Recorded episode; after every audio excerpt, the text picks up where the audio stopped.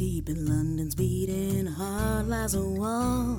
A locked door it be if you know the call. For if the wall steps aside, be not afraid of what you see. Cause the wizard world is opened up as has the griffin. Hello, everyone, and welcome to the Shrieking Shack. This is episode 69 of our Harry Potter reread podcast for lapsed fans. I am your host, ZC. And I'm scared. What is that voice? well, I got a new microphone and, and we're on Oh. episode 69, so I was like, hello, hello, Hello. hello, everybody out there. Sure. Yeah. Are you, is this is this the whole episode? I didn't prepare a voice, and I don't have a new microphone. I guess I could get closer to it. Makes- hello. I'm kind of I'm gonna get a little bit confused uh, with this versus ASMR. It might be the same, They're kind of the same thing to some people. Uh, you know, not but everyone. not everyone. No, but some. this this is uh this is a Harry Potter reread podcast for lapsed fans, uh, and uh, and we're we we made it. We made it to the the funny number, uh, our first funny number uh, episode. Uh, how, how how's that feel? I'm I'm feeling pretty good about this. It feels great. You know, I I'm, I'm like you know, it's it's a big number for a podcast. I feel you know a once a week, uh, roughly two hour podcast. Uh, we have a long stretch bet- but before the next funny number 420. That's true. we might we Uh, might need to combine the uh the common room and uh and and main episode numbers to get to that one anytime reasonable. But it you know, I I believe in us. I think we could get there. we'll probably be long done with Harry Potter. Yeah, we'll be we'll be in the middle of pl- uh, playing Baldur's Gate 3 for that one.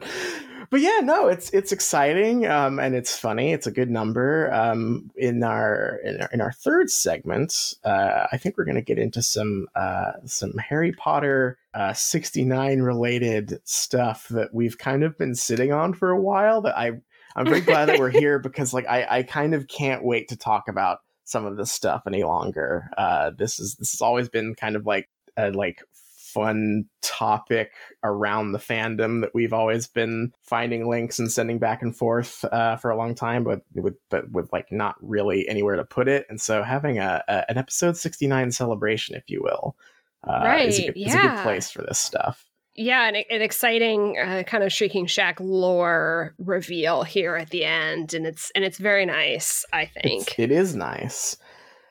Ah, nice, nice, nice. Well, before we get there, we know we have some, we have a little bit of uh, uh, uh, climax denial to do here for our audience. How about that? How- how- Great. we got to do good. news first, and and uh, and a whole chapter. Sure. But uh, hey, that Pokemon Go clone came out. Wizards Unite. I did not do very good. You know, I went away for the weekend and I Mhm. had all of these uh lofty ideas. Mhm. Um, you know, I had a lovely a lovely weekend uh with with my parents. Um my aunt and uncle came and visited me while I was in town and, and just and had a great time. And I went on several several walks at the the local park and it, it's the the town I grew up. Uh, so I'm you know my local my my old stomping grounds kind of. And I was Roll like, okay, I'm gonna go um do do some wizard stuff while I'm there. It was very very like a, a kind of lofty idea. Um, instead, I caught a Cyndaquil. Mm. Um, I evolved my Vulpix. Very nice. Um, I, you know, uh, did and got some of my uh, walking distance goals met for Pokemon Go, and I kind of forgot to log in and do wizard stuff. So, so when I got back, um, back home, I kind of.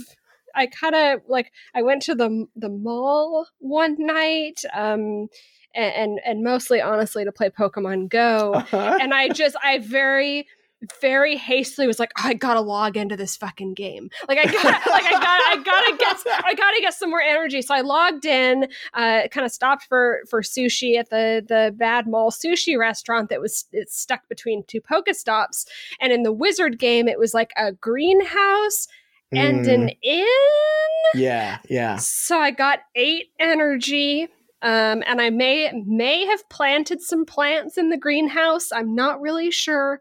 Um, and I got some. I saved some people from being trapped in ice. Ran out of energy and haven't played since. That's my confession. yeah, I this you, I so I did. I tried my best uh, this weekend to uh, get get some some quality uh, wizard time in, and I mm-hmm. kind of mm-hmm. had the same experience as you, except like not on purpose. I like I, I mentioned in the last episode that like this this game had like gotten me interested in reinstalling Pokemon Go again. Mm-hmm. And that's exactly what happened is like I was playing the wizard one and it sucked ass. Uh, and then I would like open the Pokemon one and there'd be like a, a cute thing for me to catch. And I do it, and then I kind of got like I downloaded an, an IV calculator, and so mm-hmm. I'm like now I'm like like training specifically because there's like a, a gym right next to my house, uh, that I can that I can hold down, and I'm like, ooh, yeah, got to get that Blissey trained up. That's right. I have a Chansey. I'm very excited to to work towards evolving my my Chansey into a Blissey. So that was basically my experience. Like I I um I did play Wizards Unite, but I'm already at the point where maybe I'm just getting really unlucky spawns or, or something, but like I feel like I've seen everything. Uh, I um, I've seen uh, Ravenclaw student get tied up by vines. I've seen mm-hmm. Slytherin student turn into Verret. I've seen Barty Crouch Senior in ice five times. Uh, I've got young Luna Lovegood five times. I've saved Ron from a spider. And like, I guess I haven't seen Snape or Dobby, and I haven't seen Harry getting sucked off by a Dementor. But like, I'm kind of good at this point, I guess.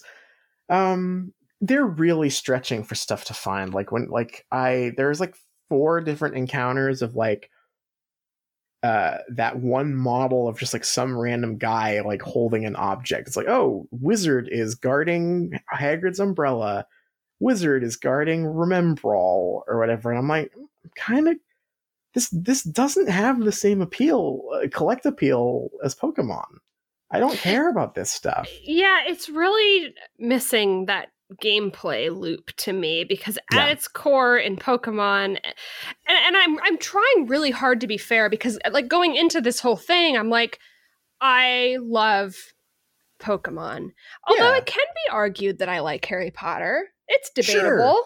Um, you, you, do a podcast about it every week with me. Yeah. So I think there's probably some sort of like latent Harry Potter appreciation dormant somewhere. I mean, well, well we're going to get into it this oh, reading oh, for true. sure. That's um, true.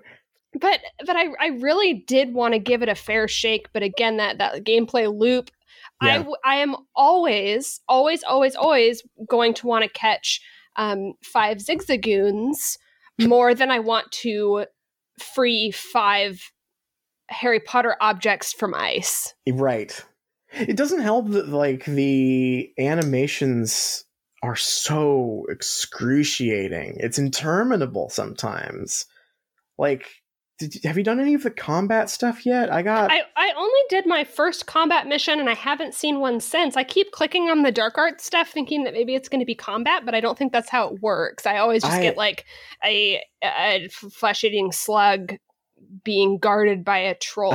But really, uh-huh. they just kind of look like they're fighting. The.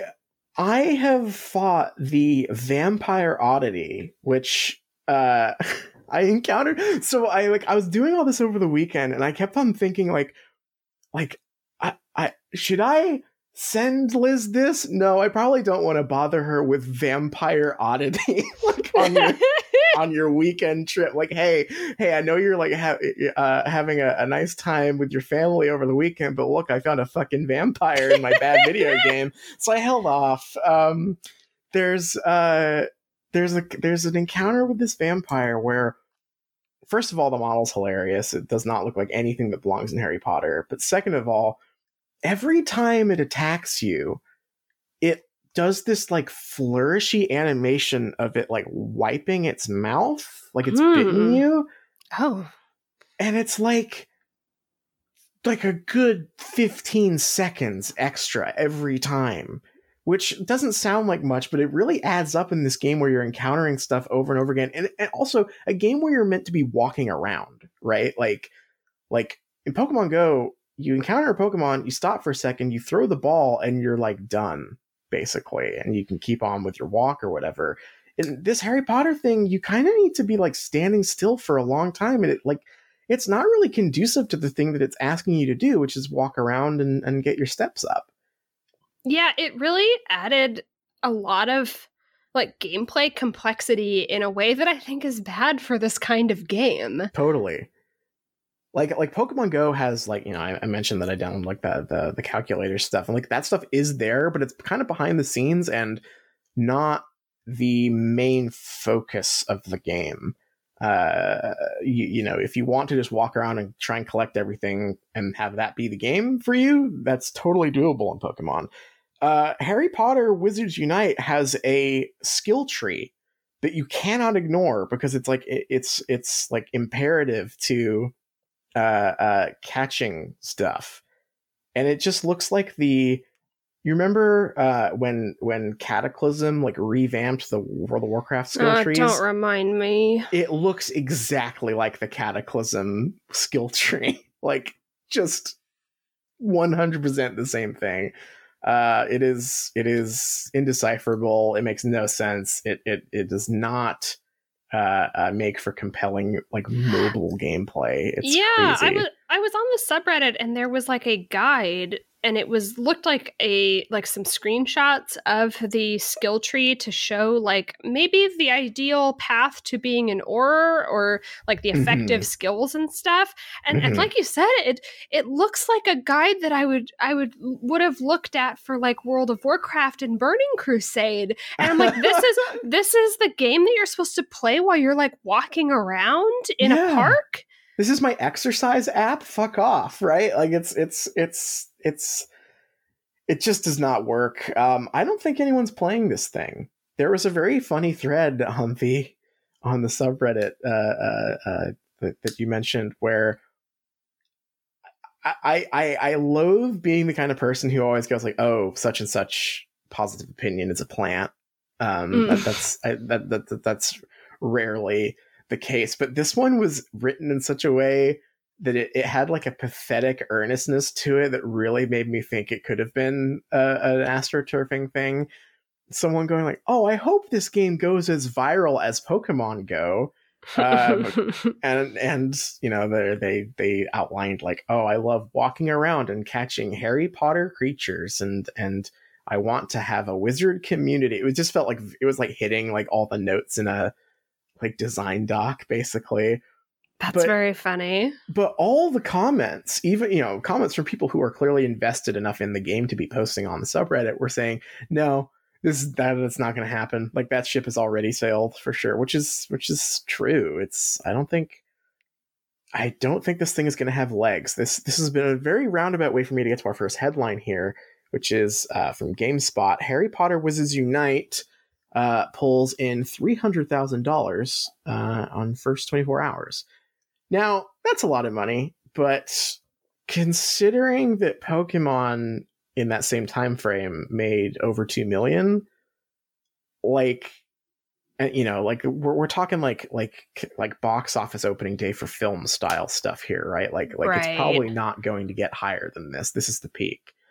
Um uh, uh for 24 hours and like that's low for a Harry Potter game. Three hundred thousand, like less than a sixth of what Pokemon Go made. Like that seems, that's rough. I think. I sure feel like they could have made the game better. I'm really Right? Yeah. I keep, I just keep coming back to, and this is the last I'll say it, that I'm just really, I am baffled by how they chose to present this thing. It has none of the charm of Harry Potter. It, I mean, it is much more like Fantastic Beasts y in all of their marketing stuff, and it feels like it just misses completely. Um, Mhm. The the the gameplay loop of filling out a sticker book yeah. foundables confoundable it's just uh, um i just don't get it i, I can't imagine why they didn't go in a either more like Pokemon Go direction and catching magical creatures or something like that, or else like a like Ingress, um, Yeah. style, like I don't know, house point competition style thing. Uh, that's the one that, that that I just think is baffling. Is like why this is not leaning into the house rivalry thing. Is or is even or even me. like order versus death eaters I, I, I mean that's a little fraught but it's like so tons of harry potter fans want to want to have the cool death eater masks and and do, like dueling the t- the two team like the two team the good guys versus the bad guys like and this is just not this is so it's so complex and confusing and I don't. There's nothing very appealing to me about the story or what's No. Which uh, I, the story I think is meant to be. I could be wrong, but I think they have said that it is like meant to be part of the canon. Like this is an official, like Harry Potter excellent. lore thing, which is very funny. Um. So yeah, I, I think this thing, you know, I, I, I- dead on arrival is probably dramatic. Like three hundred thousand dollars is is still a lot of money, but I don't I don't think that this thing is uh going to be the success I think they might have been planning for. hmm Um. And and I'm certainly fucking done with this thing, right? Like I'm. I, I will keep it installed purely just to open every now and then, but like as far as like seriously uh uh uh like keeping up with it and and checking in like no i i it did not grab me i gave it a really good shot like i, I really i really tried with it but it was just it, it alternates between being like really funny and baffling and just like actually unfun to play um but uh got some good content out of it i still think the funniest thing about this whole ordeal jk rowling has not tweeted about it Nope. Nothing. Just- Not a peep. nothing. She there's a new Harry Potter product out there, uh, and she did not say a fucking word about it, which I'm so tickled by. Like just just how fucking petty is she? Yeah, I, I don't know what's going on there. Yeah, well, speaking of her Twitter, there's just a brief, uh, uh, unpleasant news question mark thing uh, going around that I, that I, I feel remiss if we didn't at least touch on. Uh, uh, someone was posting some screenshots of some of her follows recently, and she she follows a um, shitty transphobic YouTuber. Um, I haven't really like dug into this on on the on the Twitter or anything yet, or or, or on the podcast, just because like I'm actually not sure this is new because we've covered this before, right? Like she's she's she follows a lot of not great uh, commentators on this subject, um, and I'm also not 100 percent sure that Twitter displays follows of other people like in chronological order. It Um, sure so I- feels like it. I, I can't tell. Like it feels like it does sometimes. I, Yeah. And and there have been some posts that are very definitively saying that she has been following new Hmm. uh, new accounts. I don't really know how that how that works. Um, and I guess I didn't super dig into it just because it's kind of it's I'm not saying it's not worth pointing out and and pointing out to a wider audience, but at least as far as I'm concerned, I'm like, oh, this is old news, right? yeah Like, I, of i'm course. already yeah like I, I i'm already like fully aware that she is uh, a, TERF right like like it is what it is uh um but i i i, I don't want to uh, delve in uh, to it in too much detail just because hey this is episode 69 uh uh no bummers no bummer alert uh Right. on, on this on this episode but just wanted to uh, uh you know make it known that we we saw that and are aware of it but uh all i have to say about it is Yeah, that's why Uh, she's not allowed on the show. yeah If you're ever, uh, if you're ever Rowling- like, hey, why, why is, J- how, why has J.K. Rowling not been on the Shrieking Shack? Um, and it's like we don't let TERFs on the show, so Oh, we should. I would love, love, love, love. You know, because she she's done you know those like fan interviews and stuff before. I would love to like campaign for like years to get her on the show. Finally, get an email from her or her rep or something, and just be like, actually, no. Oh, Yeah, actually, just- bad news. We, we just got some breaking news. Uh, uh, no TERFs on the show, so sorry about that. yeah. So so yeah, just uh, take taking the opportunity to reaffirm our uh, no TERFs on the show stance, but um. Uh, yeah, she is not. She is not welcome to be interviewed. Uh, let's get into something much more fun. let's talk about a Snape chapter. Okay, this is chapter 20 for Occlumency. We, we, we start off and we're still at the at Grimmauld Place after Christmas. Uh, and we have a brief scene, uh, and Kreacher has has apparently been been kind of rummaging around upstairs and is is trying to salvage some some artifacts um, from the Black family. Uh, and Sirius kind of catches him and tells him, you know, get back in your in your cave house thing. Um, and, but Kreacher seems awfully, awfully pleased with himself, and Harry is a little uneasy about that. Uh, Sirius is starting to get depressed because they have to leave soon uh, to go back to school, and he had such a good time over Christmas, uh, and he and he's just like pretty bummed out that that they're going to have to be leaving. Uh, Harry has a meeting with Snape. Molly Weasley comes in and says Snape wants to see you, and Harry is Harry is shocked. Uh, so he goes into the kitchen, and Sirius and Snape are, are sitting across the table from each other. Um, clearly, they hate each other. Snape tells Harry, "You need to take occlumency lessons with me." Dumbledore told me that we have to do that. I don't want to. Snape and Sirius get into a fight. Um, and and kind of relevant to Harry as far as that fight goes is that Snape is um, telling Sirius that Harry's just like his like his father, and Sirius agrees, uh, but they're kind of saying different different things there. Uh, they're the Snape and Sirius are going to pull their wands on each other, um, but nice. their nice. Uh, their fight is interrupted uh, because the Weasleys are are returning, and they kind of walk in walk into the room and are like, "Oh, what's going on?" So so Snape leaves.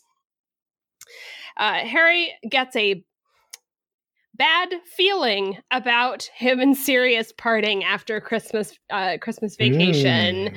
Mm. Um, Sirius gives Harry a gift, um, and Harry doesn't open it yet, but says, you know, if Snape's giving you a hard time, uh, get in contact with to, with me with this and I'll I'll help you out. And in that moment Harry um is like I you know he knows that he's never going to use it because he doesn't want to put Sirius at risk uh, and Sirius will absolutely you know leave and and get himself in trouble.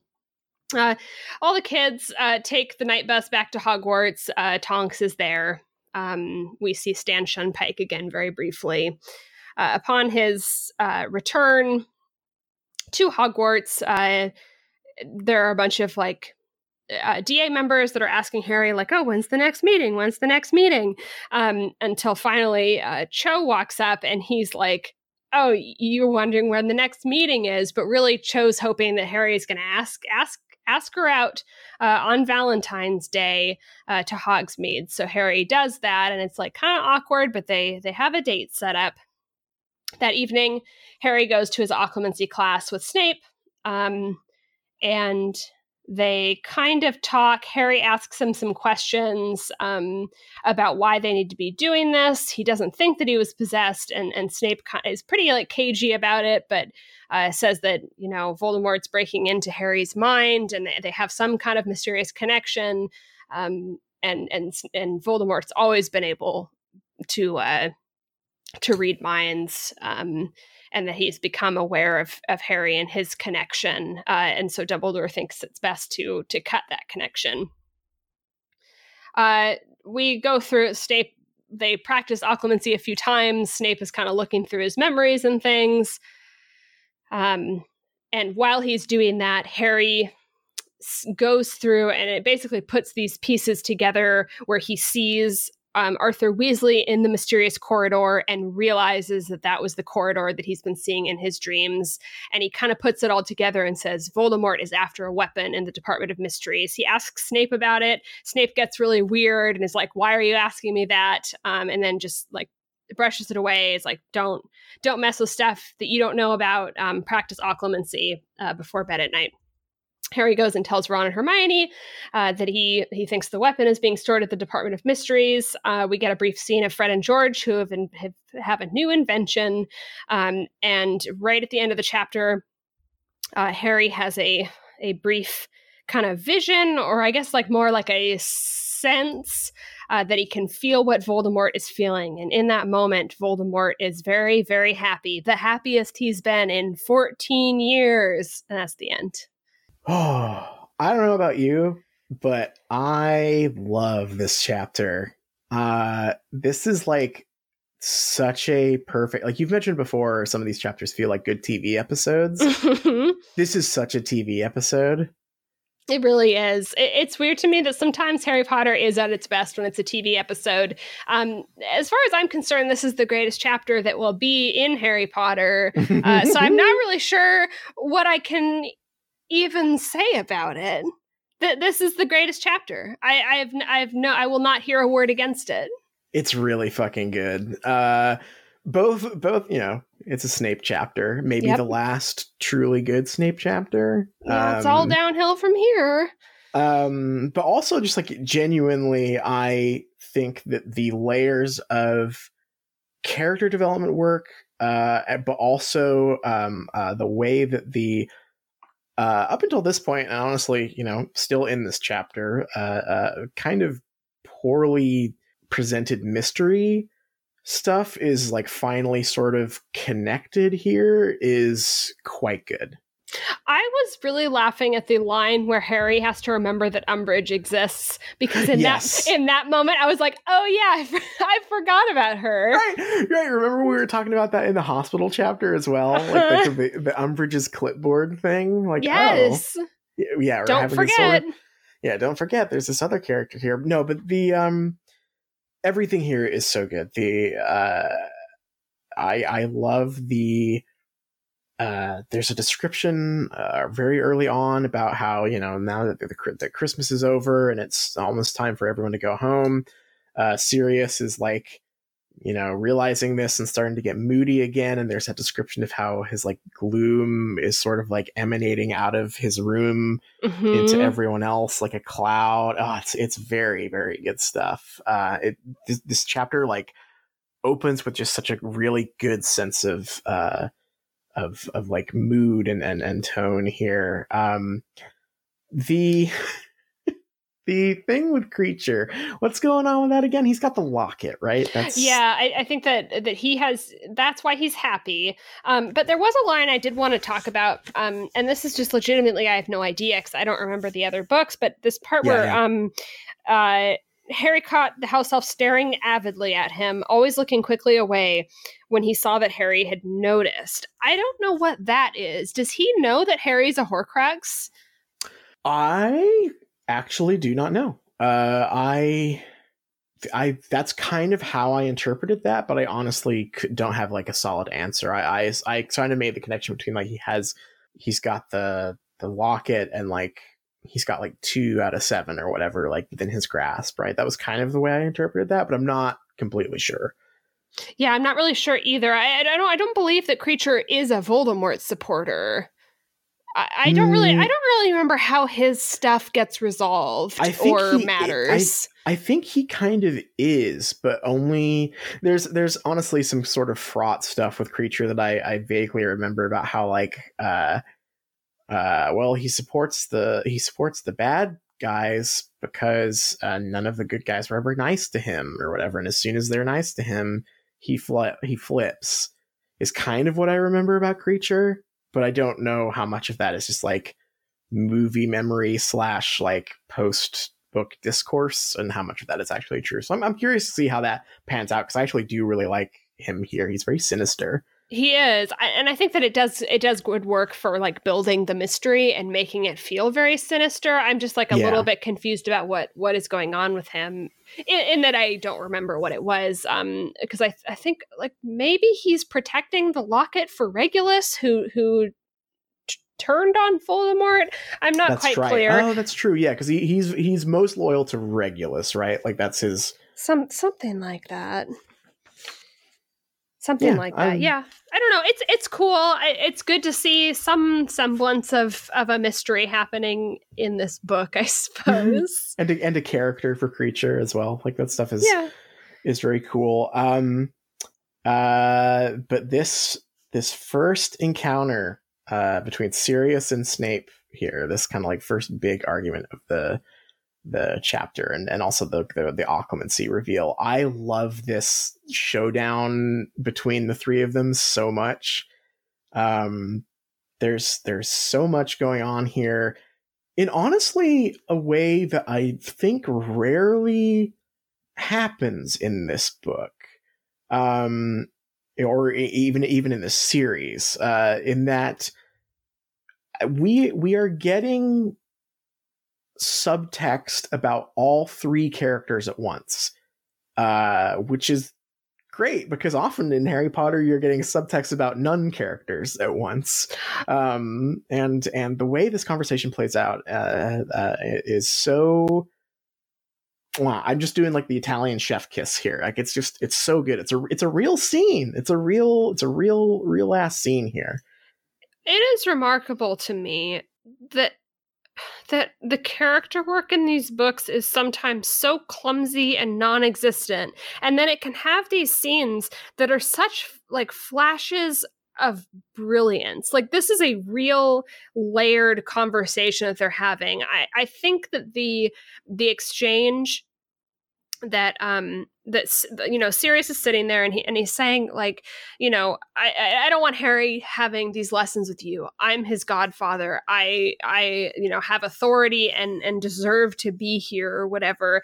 And then there's just this moment where um Snape says, "Well, you you know, you've noticed he's he's just like his father." And Sirius says like, "Yes, proudly." And Snape comes back with a like, "So you'll know insults will slide right off of him or something or criticism." And yeah, I'm just criticism like, bounces that is right off him. that is so deft and emotional and there's so much going on for all three characters in the room.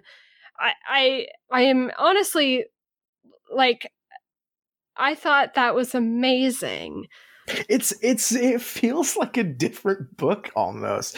Granted, like I I think Sirius we Sirius is doing a lot of the heavy lifting here because like as we've we've noticed you know uh, and talked about on this this podcast a lot he is like kind of the star of this book kind of unexpectedly for me Mm-hmm. um, um, he's just such a, a fascinating sad character um, with a lot of depth um, but I, this uh, it's it's funny because I I've always appreciated Snape a lot as a um, not deep character. Um, I've I've always sort of like uh, enjoyed him as uh, you know kind of kind of like the way we've talked about him and stuff in like like especially in like Prisoner of Azkaban where like you get some flashes of his history or whatever, but mostly he is like we know that like Harry is probably an unreliable narrator in his description of Snape. We know that he's kind of a haughty jerk. He's kind of full of himself, but he is a fun foil for the like the like parade of like good teachers in Harry's life, right? Mm-hmm. Like he is he's like the fun the fun bad teacher. Um but here he is so much more human than he has ever been uh in in any of the rest of this series.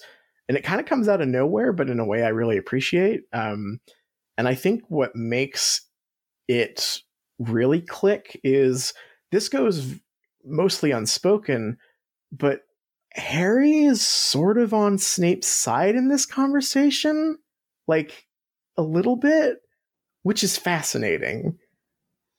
Yeah, because Harry just wants to know what's going on right yeah. and and snape is kind of the key to that in this case yeah. Because sirius wants harry to stay at grimmauld place and just be there with him and and pretend that nothing is happening right? Like yeah. like he, like he wants that. And snape kind of has has the key to the kingdom here uh which is dumbledore and whatever's going on and whatever dumbledore wants. So it's like and and really like in the moment where they're both comparing harry to his dad like that's not good coming from either of them so it kind Right. of defaults back to like harry trying to like get information out of snape and like snape definitely didn't didn't need to goad sirius but he's not as clearly the bad guy in this conversation that i would have expected no like he's being very rude um and and he's clearly got a you know he, he he clearly wants to be having a much different conversation with Sirius, right? Like he if he had if like both of them had their way like in any other circumstance this is like a let's take this outside conversation kind of thing Mhm. um eh, but like again much like in the early books when we were talking about how like you know, Snape is a jackass, but he's not really wrong when he talks about how frustrated he is with Harry being, um, you know, having zero regard for any of the people trying to keep him safe, uh, um, you know, and, and, and kind of thinking that he is smarter than everyone else around him. Uh, and this is sort of like that Snape coming back a little bit, like Mhm. the, the one who, who like has Harry's best interest in mind and just hates his behavior, right? Um, and and you know is is maybe uh, uh, unfairly coloring that opinion uh, with the opinion that he's always held of Harry's father as well. But he's also not wrong about like Harry being inattentive and arrogant and uh, um, rude, right? Like he's like like he's he's not wrong uh, to to be criticizing Harry here. Um, you know, he should probably do it in maybe a uh, a more um have more of like a guiding hand, but like you know he he's he's he's he's observing some things about Harry that are definitely true, and that that pisses Harry and Sirius off a lot, which is which is very funny. And then also he's not wrong about how dumb some of Sirius's decisions have been. You know, there's the conversation they have about him going out disguised as the dog when Lucius knows that he can turn into a dog, right? Like he they're um you know, he's he's he's he's Snape is at his best when he's like being mean but correct. yeah he he's he's also just like he's very entertaining to read in in just the way he speaks because that because that's just like his his manner and like when i when i think back I, I I always thought he was a lot meaner than he actually is, and he is very mean. But it's almost like everything he says is just like inverted. Like instead of saying like "you did a good job," he's like "you didn't do a bad job." Right. Yeah.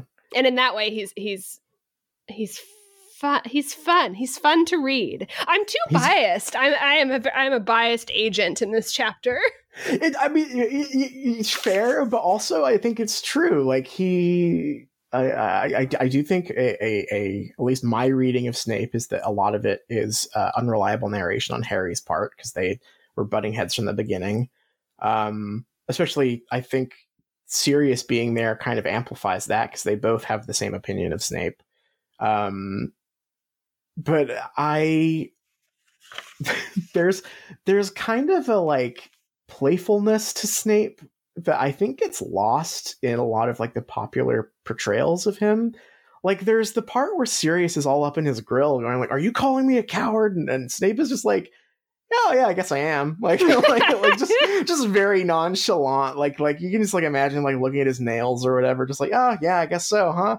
Like he's he's very uh uh blasé uh in in in these conversations, which I think is is you know, absolutely nothing against Alan Rickman's uh, portrayal. I think it's fantastic, but it's it's. Uh, um, I, th- I think there's a, a playfulness with Snape that that is apparent in the book that maybe didn't translate to the the films or like kind of the popular image of him. he's just not very mean or imposing in this chapter i guess i i just don't really get get that from him at all and that'll come up more when we talk about the actual occlumency lesson where he's just like very even and really not that mean or doesn't really even act that put upon uh, when he's with harry um, but i do want to touch on um, before we kind of move on uh, the as J.K. Rowling is known for the world over, uh, the foreshadowing that happens in this chapter where Harry Mm. thinks about uh,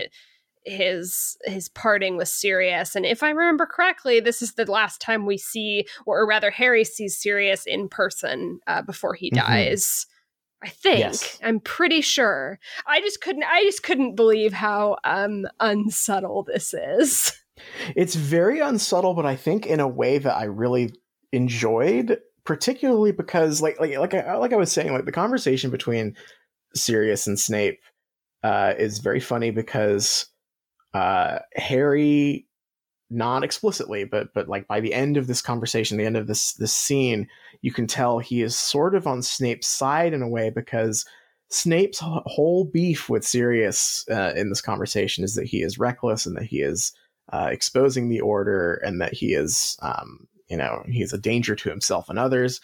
And then Sirius gives Harry this present and says, "Hey, you know, if you ever need to to contact me, if you ever need help, like like you can reach out through this thing and I'll be there." And Harry firmly tells himself, "I will not use this. Like I will not be doing that. I will not because I know that Sirius is going to do, you know, endanger himself if I do."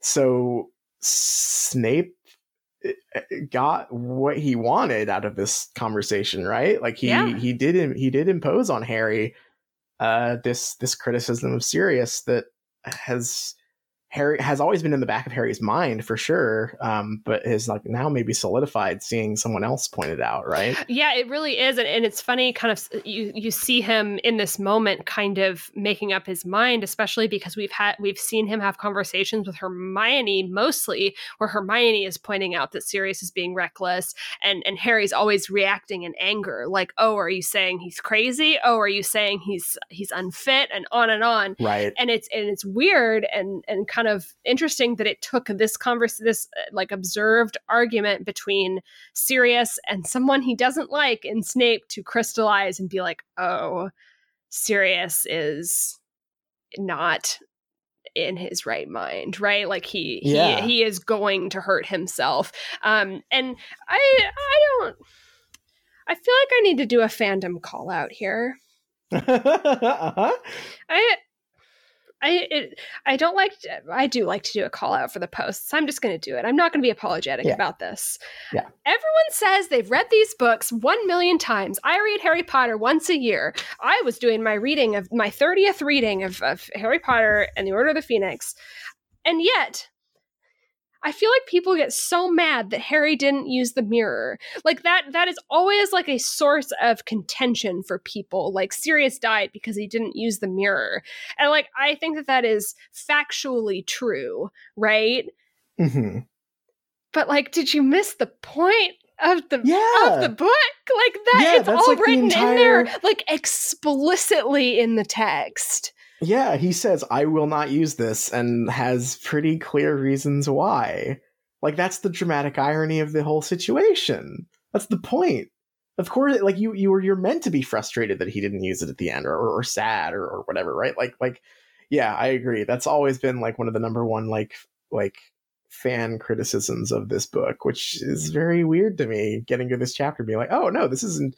Not only is it entirely reasonable, it is key to the story. Right. I, I, and I think it's like as a as a criticism like and it's just one of my pet peeve criticisms too where it's like oh if i were there i would make the rational decision right Right. And and it's and it's hard and it's hard to do that so that's kind of my pet peeve but also i cannot imagine how much less satisfying this book would be is if harry harry made this this pronouncement and been like i i will not use it I will not put Sirius in danger. But then at the end, he was like, actually, these circumstances are different than what I imagined would happen. I'm going to use the mirror. Com- complaining that a story is a tragedy is a weird angle for sure.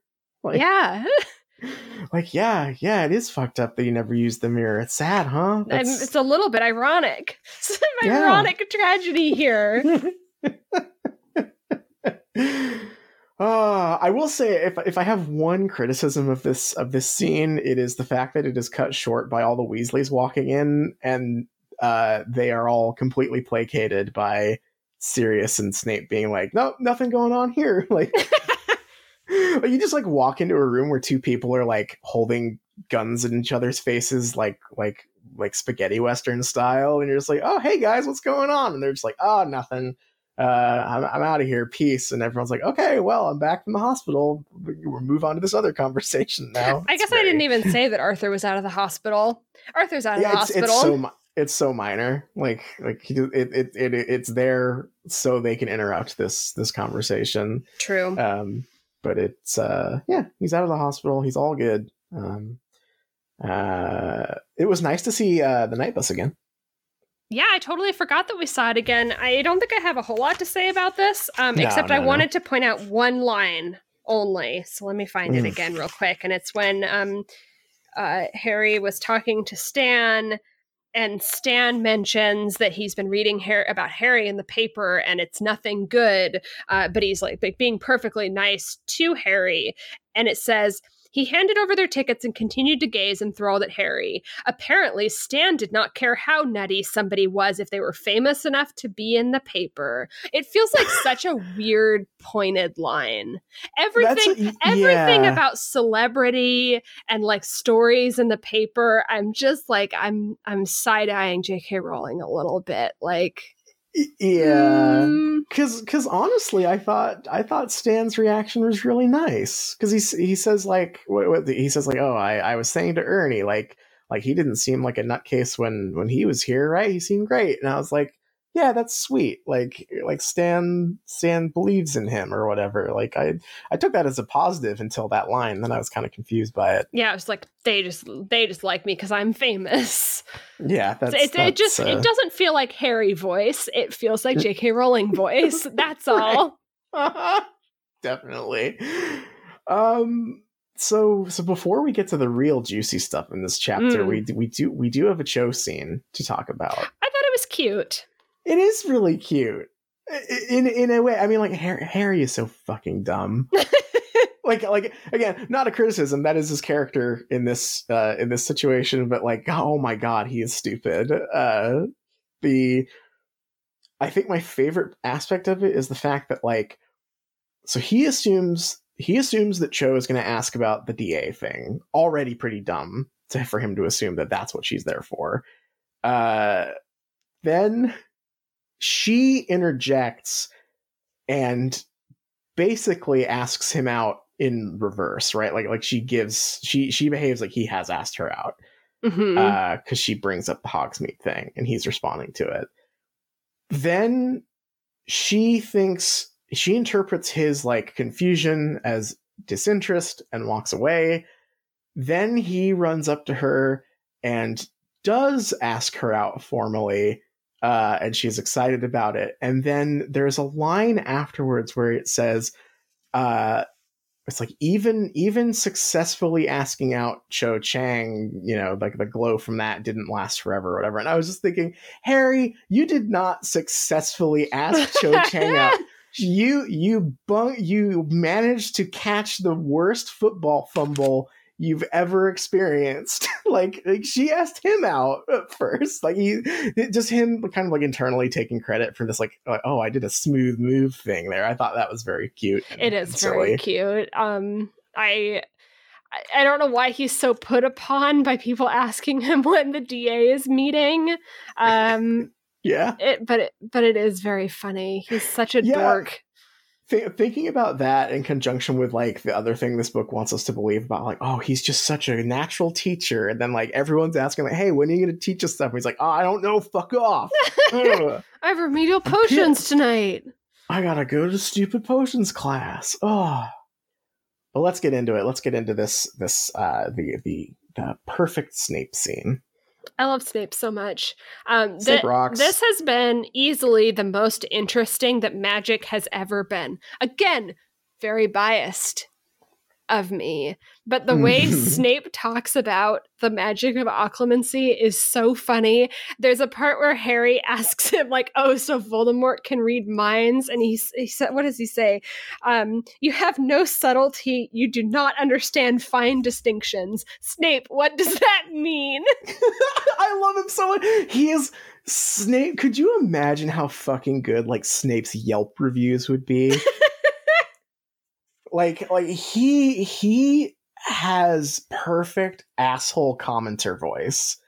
He would be the worst youtube comments guy in the world like uh, and i love it. Like he is so every like like it, it's funny because harry is being combative.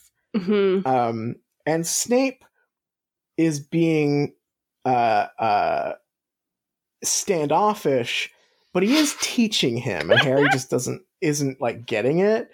Um, but but Snape just taking every opportunity to just lord it over Harry uh, that he is that he has to teach him this stuff is very funny to me.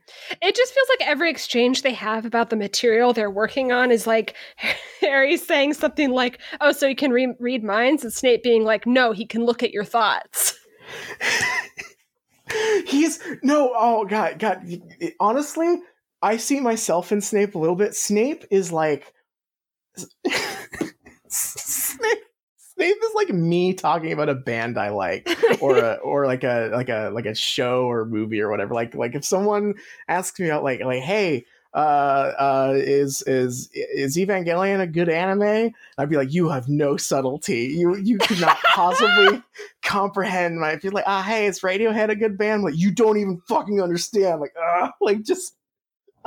He is that he is that guy, uh, and it's but he's doing it to like a 15 year old kid over like mind reading, right? and, and it's like Harry is getting all riled up. He's get he's get like, but Snape is doing nothing. He's just like completely even, very calm. I, I I think that my memory, and this might be combination movie and fan fiction poisoning, but I was expecting this to be like way more adversarial, and I was expecting mm-hmm. Snape to be like just like a miserable, horrible person.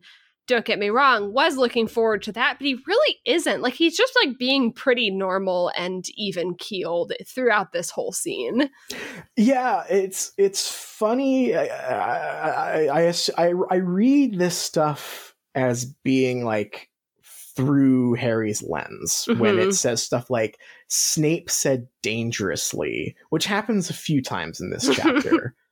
And I don't know what that means because he's like, what does he mean dangerously? like, like he's a teacher. What's he like? like Harry has been in close proximity with teachers who are way more uh, uh, cruel and and hands on, you know, like fake Moody or whatever, um, uh, than Snape, who is just sort of being uh, a condescending prick at worst here. Like, like um, yeah, he, he's being annoying at best. yeah, I mean, like I, I definitely get the feeling, like much like much like uh, uh, in Prisoner of Azkaban, how you know Snape, uh, you know, ran uh, three three floors so he could uh, uh, vamp in the uh, staff room when Lupin got there.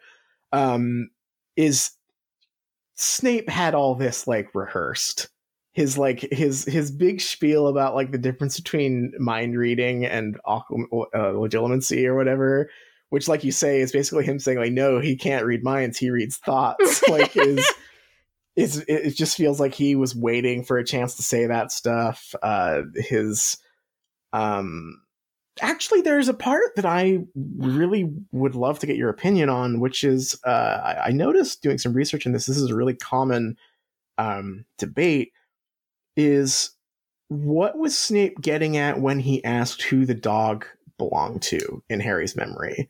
A lot of people are are torn. I, I see this argument a lot about like, is this him mocking Harry for that, or is that him attempting to like, you know, just talk to Harry?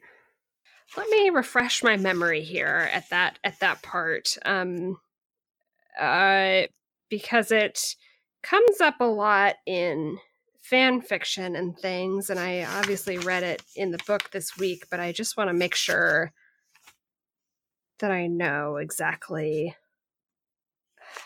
They talk a lot. There are many pages of this. There's a lot of Snape dialogue here. It's great. Well, as I'm flipping for that, I also want to say, as far as magic being interesting in this, um, I want to hear more about um, him saying very offhandedly, "Time and space matter in magic." Yes, yeah. Snape, tell me was, more, please. Yeah, please, please tell me more about this. Also, I, uh, I am so uh, not not frustrated with this chapter, but frustrated with like like where things went from here, because I love similar to divination the the way magic is talked about in this as being kind of like mysterious and and intangible and like impossible to like fully pin down I love that stuff. And it is so funny specifically to hear to read that about um legilimency and occlumency in this chapter and then think forward to how uh, uh, Queenie is portrayed as a legilimens in the Fantastic Beasts movies, where it is just literal like oh gee i can read oh you want a hot dog my butthole like whoa ah like just like really like like just she can read literal thoughts like like what what's what what happened there? Yeah i really enjoy when this these books do it and i think this might be the only time that it's done when it isn't trelawney um and it is a kind of trick that I think the book should play with more, which is when a character that is clearly very competent at magic says something offhandedly, like it's just like common sense about mm-hmm. magic that they clearly understand, but that makes no sense because magic shouldn't right. make sense, right? Like that. I think that's yeah. a really fun thing. And I like to see a character that isn't Trelawney do that, right? Because Snape is clearly like, good at magic, right? And and to say yes. something like that, like it's just the most obvious thing in the world, but that we have no context on whatsoever is is very funny. Um, so I did find the um the uh, dog scene, and I I would love love love love to read a lot into this line. But if I have to be honest with myself, I think that he's just demonstrating to Harry that he saw yeah. his thoughts.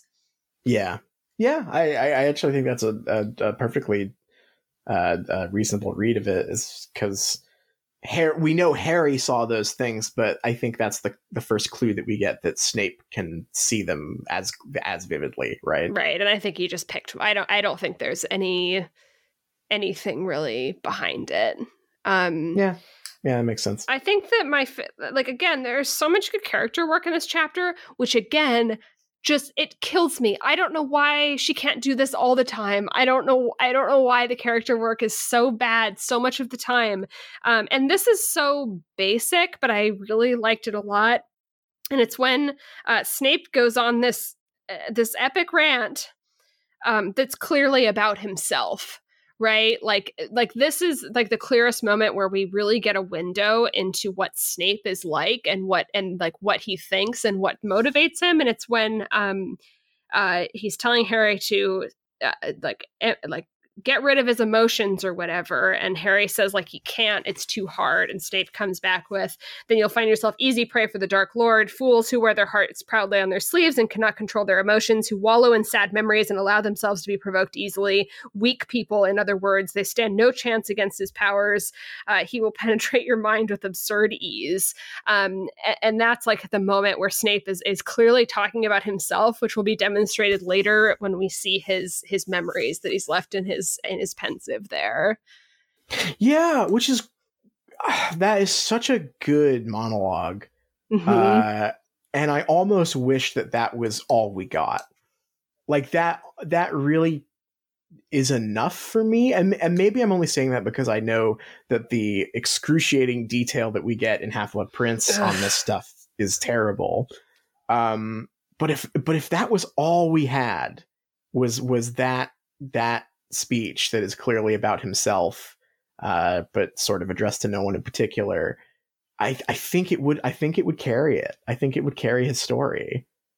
Yeah, I think where it really trips up a lot is especially like I I am even okay that the story like gestures at him being like bullied or something like that creates a pretty clear picture of a character. I think where this these books like really trip themselves up is, is I do not I will it'll never be as fun to have an objective account in a in a magic memory pool of what happened as much right. as it is to like wonder at what could have happened and hearing conflicting accounts from different people who were there right yes. like i just 100%. I, I i am not looking forward to seeing snape's worst memory i think in this book right I think that is in this book. Yeah. I get it. yeah. I, I, I, yeah, like I said, I, I think this is enough. And I'm also, um, uh, and granted, I don't know if this is a criticism so much as an observation, but I, um, I think it's interesting that we had all this like Sirius and Snape stuff happening here without Harry. Harry has never asked Sirius about like you know, hey, that stuff Snape said about uh, you guys trying to trick him into getting mauled by a werewolf is that actually what happened? Like he's never he's never really asked Sirius about that. We've never gotten a, another account of that that story. Um, and I just find I find the sort of like nebulous schoolboy rivalry stuff so much better if it is left that way. Mhm. Um, rather than like you say, like like you know, magic, magic, objective memory stuff. Um, uh, I I I'm I'm disappointed that we didn't get like more, um, uh, like talk about what Snape was like as a teen, maybe from Sirius, right? Like, So I think we do get that scene. I think that I'm wrong about this being Harry because now, of course, I'm just like, oh yeah, I forgot about that. I'm pretty sure that Harry sees the memory and then he goes and talks to Sirius about it. oh, interesting. Okay, maybe like a fireplace scene I, or I something. can't. I can't actually. Hmm. Yes. Yeah, because I fl- I flipped ahead and found it. Actually, I'm I'm Oh. che- I'm, che- I'm right, cheating a right. little bit. Um, Got it. he got it. he confronts Lupin and Sirius about it. Oh, okay. All right. So I am. I'm gonna look forward to that then, because I, I like. I like hearing this stuff from characters so much more than getting an objective. Uh, yeah, and I think I think it, I. I still will say it's a bummer that he had to see a film reel to go and ask about it because I I think that stuff is a lot more fun when it's a little bit ambiguous and to have Harry um like put it together after kind of um having Sirius exhibit is kind of fall from grace in Harry's eyes and then having Harry kind of re- reevaluate the stuff that he knows I think would be a lot more interesting than him like stumbling into a movie about Right. that happening. Yeah, yeah, yeah. I also I've always wondered. I I've always wondered, like, just the the way Harry is always just so primed to like argue with Snape and and like like uh, uh, undercut him on stuff. I've always wondered. I mean, like, I'm sure the answer. You know, this is an unknowable question um because it's you know it's not the way the story is written but like i've always been fascinated by the idea of like what would happen if like harry just like took a deep breath with snape and, and was like, you know what, we got off on the wrong foot. Like, like you know, I'll, I'll, uh, you know, I'll try my best in potions from now on. Like, like, would it be possible for him to like repair that relationship, or is this just would Snape not allow that? Right? Because it, it's, it, there, there's so many glimpses in this this scene of like Snape not being the worst person. I mean, like, like you know, he does in his own way compliment Harry on his occlumency ability. He's like, "Oh, but you didn't. You're you're doing better than most people would be doing for a first lesson at one point, right?" Yeah, I was mean, shocked says by that. I was I was not Yeah. expecting that. Yeah, he you know he does it in a kind of backhanded way, but like it feels like the door is maybe a little bit ajar there. Um, but you know, it's kind of the kind of thing you just you'll, you never. Yeah, he does. He know. doesn't seem like he's being like pointedly mean. He's probably just an annoying person to know. Like he's just like must be just a very frustrating person to talk to. Uh, but it's much Yeah. more in that realm than him being mean to Harry specifically. I always just think about like his relationship with McGonagall, which is clearly more frenemy than anything. um, but yeah, I uh, I I um, I love this. I love this scene. Um, yeah. I I think my last thing I wanted to touch on, my last comment here is that for as good as the scene is and how I, I do appreciate how the mystery does come together, I do think it's really funny that it took this for Harry to re- make the connection between the two hallways. Like It's so stupid. how many we've we've gotten the the dream multiple times and he knew that um uh he was seeing that corridor when he saw the snake vision so him like only just now putting it together is very funny to me I love that the entire very cool spy mission that's happening right now is all revolving around guarding one hallway. Uh, and Harry managed to figure it out, confront Snape about it, and he just like freezes and is like, I don't know. yes they've just like which also like it is a it it is not this is clearly not like wizard black ops site because uh like, like Ron, Ron, oh, Ron has like a moment in this chapter where he like fulfills his role from the earlier books where he's like the magic stuff knower. Where like Harry asks him, "What do you know about the Department of Mysteries?" He's like, "Oh, I know the guys there are the Unspeakables, but that's about it." Um, but it's like th- this isn't like a top secret black site. It's a room in the in the main office that everyone knows about. We just don't really know what's going on in there all the time, which is really anticlimactic, kind of. Yeah, I I think that having this all uh, converge and be like about a prophecy in a like a weird office that has like brains in a tank, it, it's it's not it's not very good. It's really boring. Um, but there is like just a I I'm routinely very tickled by the the comedy of this being the worst spy mission from both The sides. ultimate- like the ultimate mystery. the good guys and the bad guys and they've just got this one hallway they have to guard um, and it's not going well Right. for anyone no, it's like, oh well, I tried sending the snake in and that didn't work. We tried like Imperiusing a guy and that didn't work.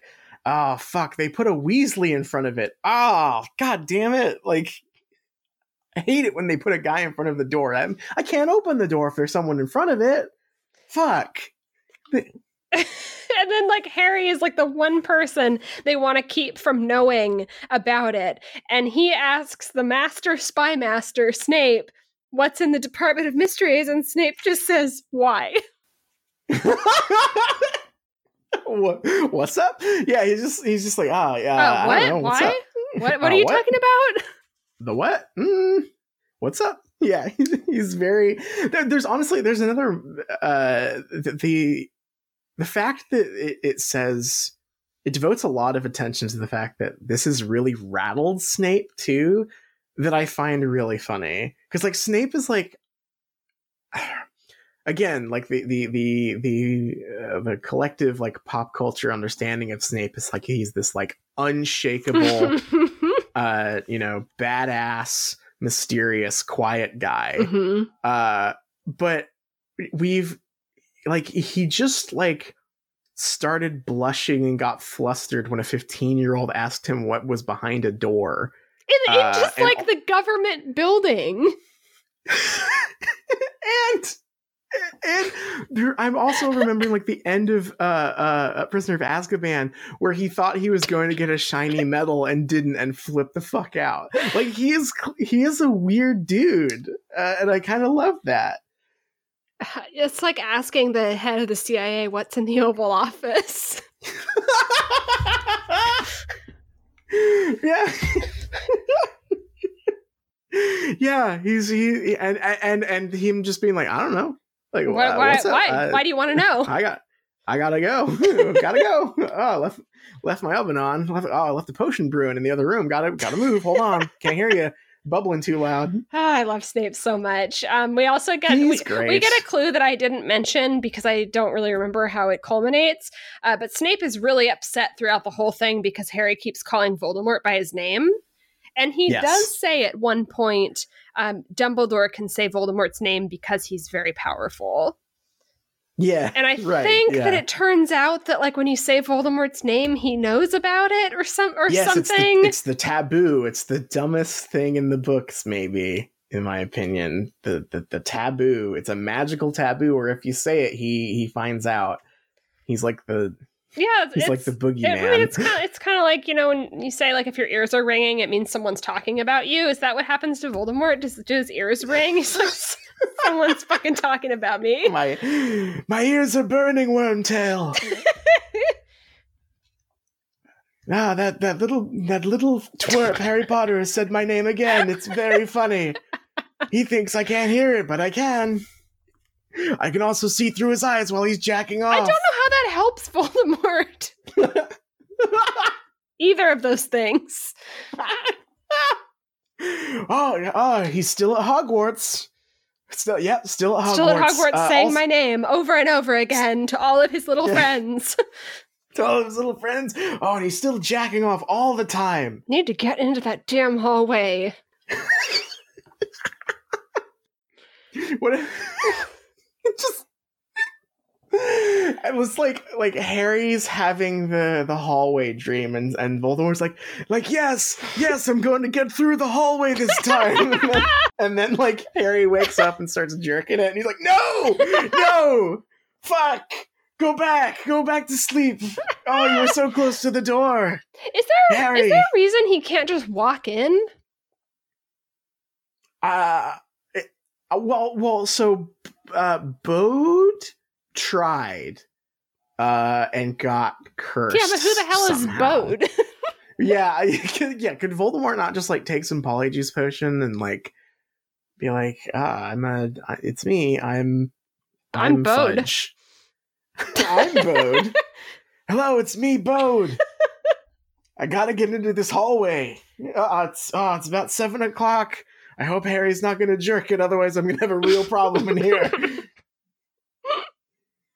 this story Yeah, doesn't I- make any sense. yeah, the mechanics of this part of the mystery are really uh confusing but it, i i do i will say like just as like purely in like the the pace and the narrative here i do like how it all comes together it's just if you stop and think about like what harry is piecing together here that like oh th- these two hallways is the same is really funny Yeah, are they very distinctive hallways? Yeah like they're they're long corridors with big wooden doors i just feel like i mean i guess he's at hogwarts that there's probably a lot of those but I, he went to the ministry i feel like he should sort of like un, you know recognize the ministry decor right like I wish it was a weapon.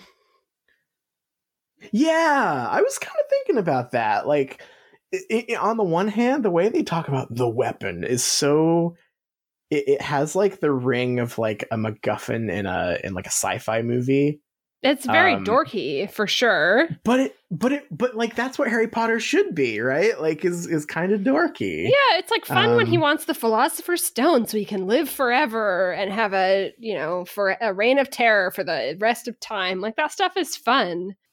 I want a little orb to tell me that my opinions are correct.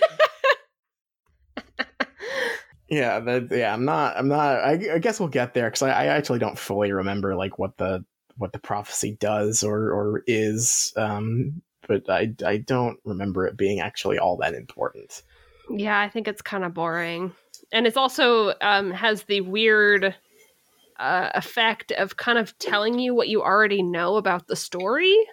Like, I I think it's one of those sorts of things where it's like, I understand why the characters think this is new information. But since it basically is like it's like the prophecy is saying it's Harry versus Voldemort, and you're having the experience of of reading novels that are about Harry versus Voldemort, it just feels a little bit like they're just telling you what you already are kind of on board with as a reader of novels.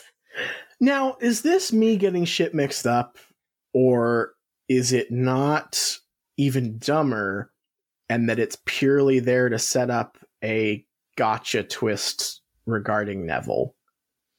no, it's it's not because um I I'm racking my brains here.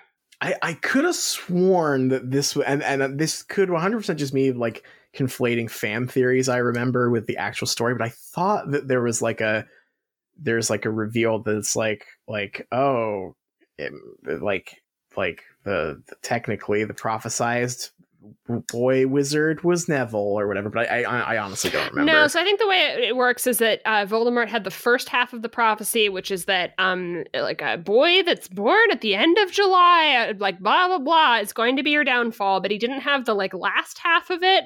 Um, but I think that was the reason that he tortured or had Neville's parents tortured. Like he was trying to figure out which of them it was, oh, and then it turned, Okay, and so then I- it was like I- turned out to be Harry, and then he gets the last Got it. half, which is that he has to kill Harry or Harry will kill Okay. him. Okay, that yeah, that makes sense. I I knew that Neville was involved. To Mhm. rem- remember that Neville was involved somehow, because there's also the increased focus on Neville and his like family situation in this book yeah, as well. yeah. I, I could be a little Um, spotty on the specifics, but I thought it was something like that. no, that sounds that sounds right. Well, what a chapter! Uh, I thought that was a fantastic one. Uh, Snape demands to be called Sir. That's another uh, Nice. uh, powerful moment in this. In this, nice. Um, but yeah, no, I, I I thoroughly enjoyed this one. I think this is probably my favorite chapter in the book so far. Uh, quite earnestly. What What about you? It's probably going to be my favorite chapter in all of the books. In the whole series. it's is oh uh, it, it would be very funny if if episode 69 was like just like the high point generally for our opinion on the series like i'm sure there's going to be other good chapters but like I this don't know is about that. definitely this is definitely a high point yes, for sure yes, it is. All right uh well do you have anything else on this one or shall we take a break and get ready for uh some episode 69 festivities I, I'm ready to get on with the festivities. all right uh we will catch you after the break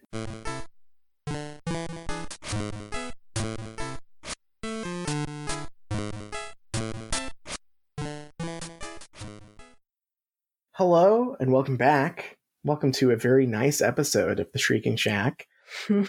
We have been sitting on some stuff for a long time, holding on to it for the right episode, and this is perhaps the rightest possible episode for this content.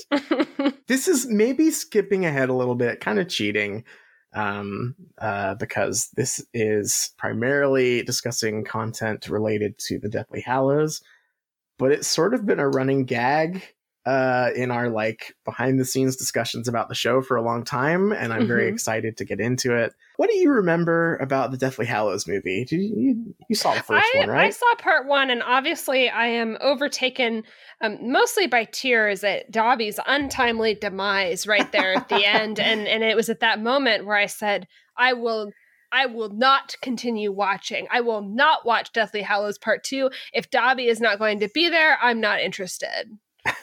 a very a very fair assessment, um, uh, and you're not missing much. You have to take movie- a stand.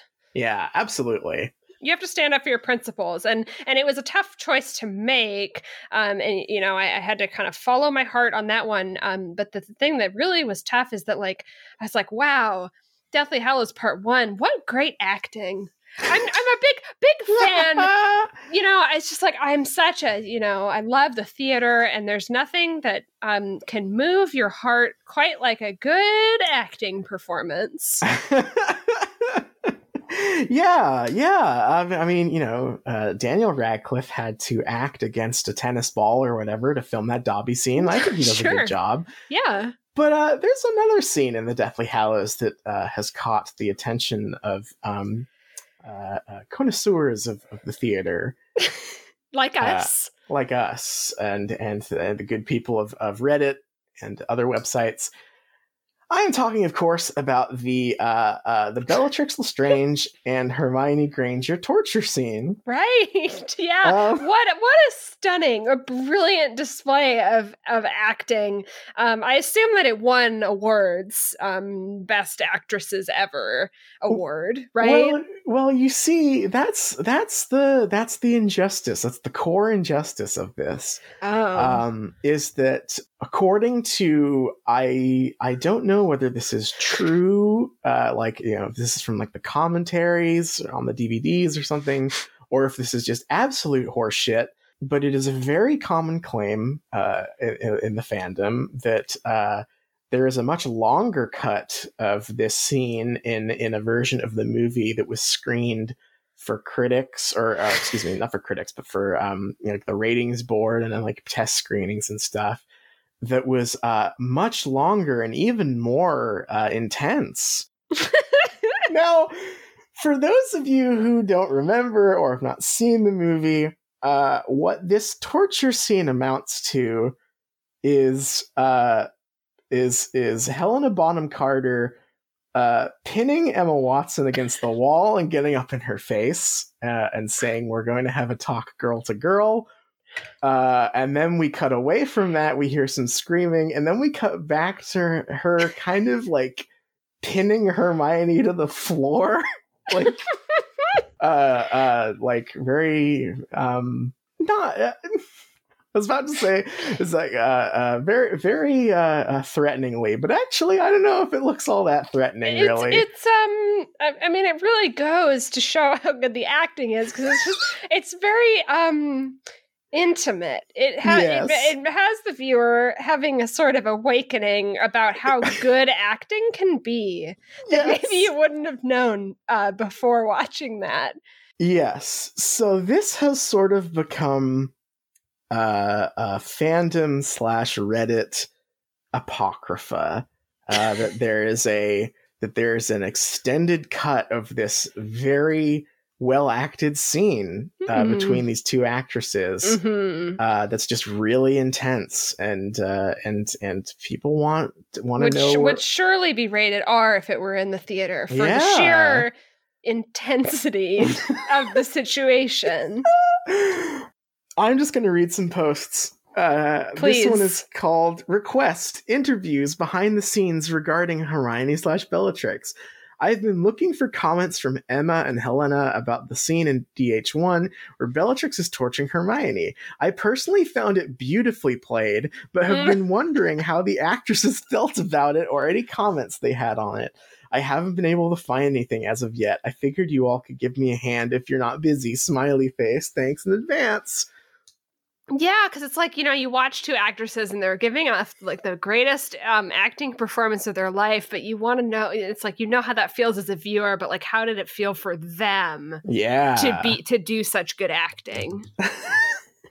there's uh, there's one comment on this post. Not sure where to find it, but I read slash heard somewhere that the scene was so intense to film that Hel- that uh, Helena went to speak to Emma straight after they finished the scene to check that they were still okay with each other. Mm.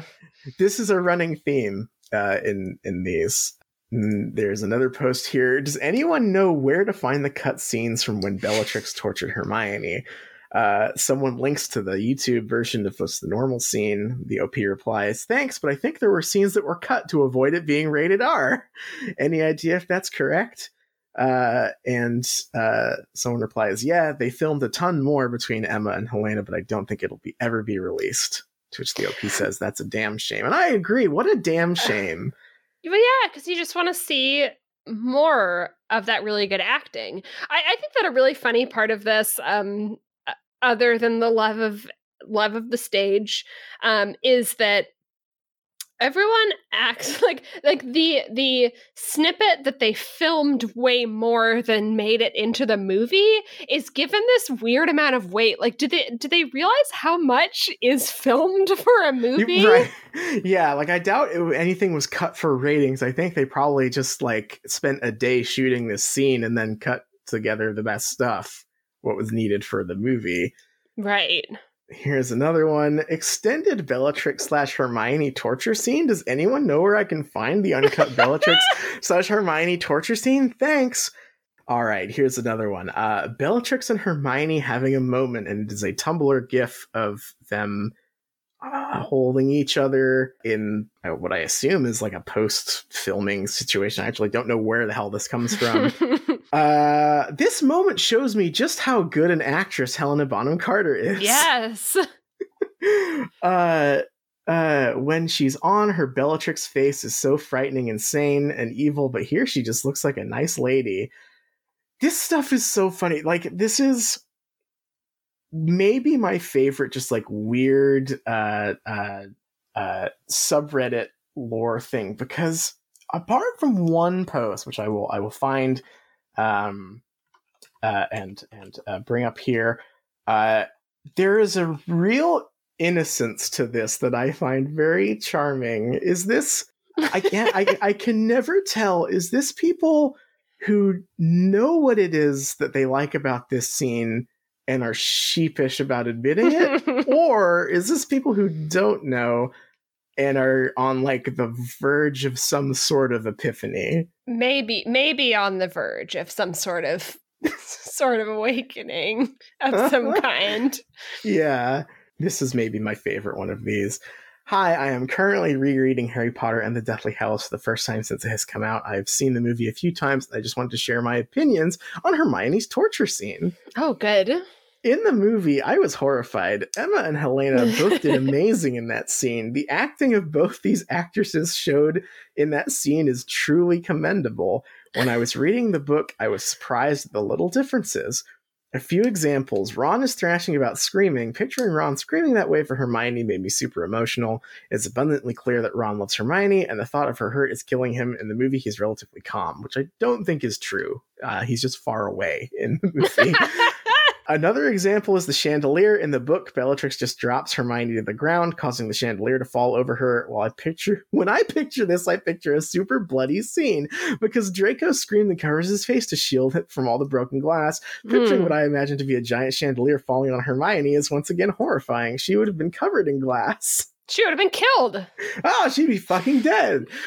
the scene in the movie was fantastic, don't get me wrong, but reading that scene again for the first time in years made me contemplate how that scene could have been much scarier. I am assuming they had to tone it down in order to avoid an R rating, seeing how most of the fans are teenagers and children, but I do wish the already intense scene could have been as intense as it was in the book.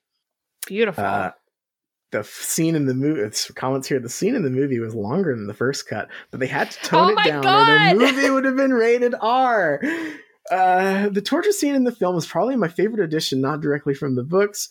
Uh, uh, there's so many good fucking comments here. I think I read somewhere that the scene with Bella and Hermione was a lot longer, that Emma's screams were even worse, but they didn't want to scare the audience with too much of it. everyone, look, everyone, please, more than ever, I am begging people to read another book. There's, if you want this, it's out there. You can find it. It's, it's all over the place. You can, you can. Is the scene? I'm trying to remember it because it made almost no impact on me because I'm apparently not such a patron of the arts as all of these. you're not, all, you're, all yeah, of these you don't appreciate the theater as much as, as these people do. The thing about Helena Bonham Carter is she plays the same character in every single movie, so I'm just like, oh, it's it's the it's the it's Sweeney Todd again. Sweeney Todd's wife again. She's Yeah, torturing Hermione. Yeah, I mean the thing is in the movie is that you really don't see anything, and I think that might be what all these people are getting at. Uh, is they they like they would like to see some more of that great acting Right. Um, of- yeah. of Bellatrix straddling Hermione. Uh, uh, but um, it the, the main thing I always think whenever I like like catch up on this, like here, I'm just gonna find the post again that has the link to the YouTube uh, version because there are also some excellent comments on those. The thing that always strikes me is that it's barely in the movie. You see, you see her approach Hermione, hmm then we cut to like Ron and Harry in like a completely different part of the mansion, hmm and you can like faintly hear Hermione screaming, and then we just cut back to the aftermath with uh with Bellatrix like sitting on her, and that's it. It's very short. It is like forty seconds. Like Uh, well, you see, they filmed more than that, uh, but it got cut because if they had left it in, it would have been rated R. it would have been rated R. I feel like I heard Uh, that somewhere. Well, so here is a quote on the YouTube channel, which I I, I, I do not think it, I do not know if this is true. I guess after um, uh, uh, uh, we found out that the uh, uh, Fifty Shades joke from from J.K. was real, anything is possible. Uh, David Yates, the first time we did it, I did yell cut. Emma said you cut too early. She was getting to this intense point, and I said, well, it was getting scary. And she said, No, no, no, no, let me try it, let me try it. There were one or two moments that were really powerful where Emma was just able to let go a little bit and forget for a moment that she was acting. And the screams were quite horrible to listen to. It was a very odd energy in the room. She was kind of exploring and exercising demons and serving the scene doing that. I felt in that moment and in that day in that room, she sort of crossed the line as an actress. She discovered something within herself that will make her a great actor. David! I'm David I'm, is I'm horny? hi- I'm hiding under my desk. That's the worst thing I've ever heard. David is horny too. It's Mr. Yates. Settle down, sir. oh no. Uh, This does have an odd energy. there's an odd energy in this room. Ooh, I wonder. It's so good. All the comments uh, on this YouTube. Oh man, I wish they showed the full scene like an extended director's cut or something because it's extremely vivid and horrifying. Emma's acting is Horrifying. amazing. This is my Mm. favorite scene out of the whole series. Huh. Maybe, maybe explore that a little bit. They are just stunning. I really want to see the deleted scene. This is already superb, though. Yeah, it is. Uh, this is an endless font of content. If you if you are ever curious and to look into this for yourselves, uh, just look up like Bellatrix Hermione torture. Go on YouTube. Go on Reddit. It's all over the place. It is very funny, and it's it's it's. I think it's adorable reading all of these people on the verge of, of of some kind of awakening. Yeah, an acting awakening. Uh, yeah, the awakening, uh, their appreciation of of uh, of of thespian uh, aptitude for sure. Yeah, yeah. I hope to to one day have that level of appreciation for good acting. For good acting. For good acting. Moving on, but still sort of talking a little bit about Bellatrix. We've got one that was kind of a, a recent addition to to the uh, the episode sixty nine canon, mm. um, but one that is very important. The cursed child cannot be canon. Mm-hmm uh, we're gonna get a little bit. You know, we were talking about some character uh, development, subtext stuff with Snape in this chapter. Now we're gonna get into uh, our, our friend Voldemort a little bit here. Right. Has anyone here talked about the fact that there is no way that Voldemort would ever have fathered a child? And especially not with Bellatrix Lestrange. It is absolutely impossible that Delphi was his daughter. Is this why Cuckoo no, it is okay. not actually. It has I, kind of the same energy. I I had that same vibe, but but no, it is it is different. The long-winded version. What we know from canon, Voldemort has no ability to love or to understand love. Mm. Voldemort becomes less human and more snake-like as he creates more Horcruxes. Voldemort was a powerful wizard with the ability to magically achieve his goals. I mean, yeah. that is that is the story. Mm-hmm. Uh, Voldemort believed that he was the greatest wizard of all time. Voldemort had no friends, even among his followers. He enjoyed using his power to demonstrate his dominance or to torture or stoke fear in others, even his followers and underlings. Hey, we don't know that he didn't have friends. He taught Snape how to fly. Yeah, that seems a little rude, to be honest. Maybe he did have friends. He hangs out with a snake. He's not like a very nice friend, but yeah, I don't yeah, know if you yeah. can really say he had no friends uh, and took pleasure in watching them squirm. Uh, finally, Voldemort uh, intended for his Horcruxes to provide him with immortality. What this means, it is highly unlikely that Voldemort would have engaged in the sexual act to create a child. Only one rationale exists for the sexual act itself. one, he had no ability to love Bellatrix and would not have had sex with her out of intimacy or tenderness. Two, because he was no longer fully human and was only interested in power, he likely would not have felt a need for the physical gratification of the sexual act. so he would not have had sex for the sake of sexual pleasure.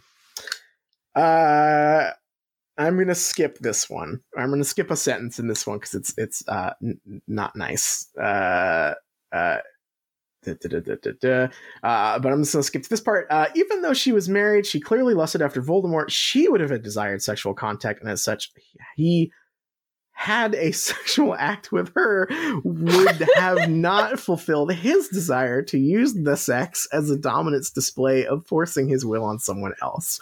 Uh, the only way he might have had sex with Bellatrix is if he saw the cuckolding of Rodolphus Lestrange as a desirable display of his power. Well, why not? So, yeah, why not? Uh, so let's assume the unlikely scenario that Voldemort decided that, that cuckolding Rodolphus Lestrange would be a desirable dominance display. Voldemort still would have never fathered a child. He was a powerful wizard. He easily could have created a jinx that could block his sperm from contact. contacting Bellatrix's egg. So he could have used magical birth control to prevent him, her from becoming pregnant. So he could use magical birth control. Does that mean he would use magical birth control? Absolutely, he would. One, he had no love and no desire to raise slash teach a child. He hated all children, especially young crying babies, from his time in the orphanage. Two, since Voldemort was the greatest wizard of all time and thrived on power and being considered the best, he would not he would have had no desire for a mini me who could conceivably grow up and claim the mantle of being powerful just like my dad. And and this is the heart of my argument. Voldemort thought his Horcruxes would give him immortality. He always planned to be around forever, so he would have had no use for an heir to carry on his lineage. He was going to carry on his own lineage forever. Voldemort would have considered it a pathetic admission of weakness to produce a child because it would have implied that he had considered the possibility that he himself might not be there and might need someone else to finish the job for him, the way that Slytherin expected a future heir of Slytherin to come back and open the Chamber of Secrets. I love this post. This is such a good post, and we are not done because there is a truly like there's a comment in here that is maybe even better. Uh, this is a real meeting of the minds. This this Mm-hmm. post. Yeah. Uh, but before we get to that one, um, uh, there the top comment here uh, is uh, just fantastic. One thing I always thought about was how I can never imagine him allowing himself to be in such a vulnerable position to be naked and having sex with someone. The only way I can picture it is if he used his wand to extract his semen and magically insert it inside Bellatrix. Then there is my favorite reply of maybe all time below this. Like they extract memories, but from the balls.